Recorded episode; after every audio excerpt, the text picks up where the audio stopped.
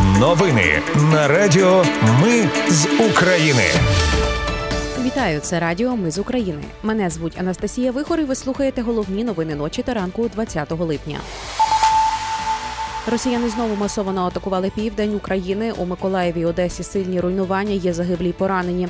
У Білому домі попередили, що Росія може атакувати цивільні судна в Чорному морі. Пентагон оголосив про надання Україні військової допомоги на понад мільярд доларів. А в Дніпрі затримали чиновницю Укрзалізниці, яка готувала удар росіян по логістиці. Про все це та більше слухайте за мить у новинах на Радіо Ми з України. Росіяни знову масово атакували південь. Окупанти вдарили по центру Миколаєва. Постраждали щонайменше 19 людей. Двох осіб вдалося врятувати з під завалів. Це інформація станом на 11.30. Про це повідомив голова обласної військової адміністрації. Кім додавши, що внаслідок обстрілу є загиблі. Заступник мера Миколаєва Анатолій Петров підтвердив Суспільному, що через російську атаку загинула людина. За його словами, рятувальники дістають тіло з під завалів. Мер міста повідомив про пошкодження щонайменше п'яти житлових багатоповерхівок і близько 15 гаражів.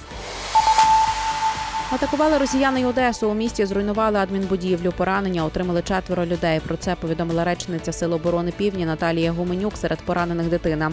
В області є влучання в складські приміщення. В Одесі загинув 21-річний охоронець цивільної будівлі. Про це повідомив голова Одеської обласної військової адміністрації Кіпер.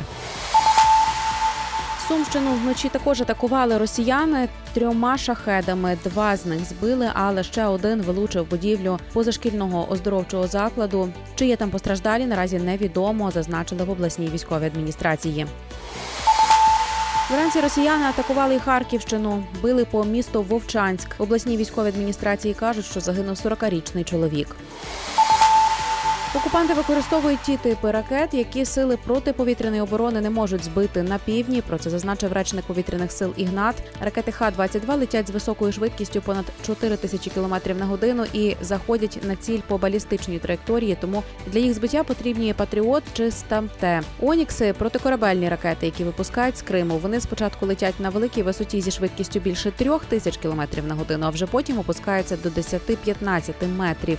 Через це вони дуже низько летять і їх важко виявити, не кажучи вже про збиття. Можна хіба впливати на їхню роботу за допомогою засобів радіоелектронної боротьби, каже Ігнат. У Білому домі попередили, що Росія може атакувати цивільні судна в Чорному морі і звинуватити в цьому Україну. За словами речника Ради національної безпеки Білого Дому Адама Годжа, американським чиновникам відомо, що Росія заклала додаткові морські міни на підходах до українських портів. Нагадаю, Україна планує тимчасовий маршрут для підтримки поставок зерна Чорним морем після того, як Росія вийшла із зернової угоди. Маршрут вестиме до територіальних вод із виключної морської економічної зони Румунії. Міноборони Росії вже заявило, що від 20 липня, тобто від сьогодні, всі судна, що прямують в акваторії Чорного моря до українських портів, будуть розглядатись як потенційні перевізники вантажів військового призначення. Пентагон оголосив про надання Україні військової допомоги на 1 мільярд 300 мільйонів доларів. Зокрема, у списку зенітно-ракетні комплекси НАСАМС і боєприпаси до них таких установок 4, артилерійські снаряди калібру 152 мм, обладнання для розмінування, ракети ТОВ, різні дрони, авіаційні боєприпаси, засоби виявлення безпілотників та радіоелектронної боротьби, а також інша техніка.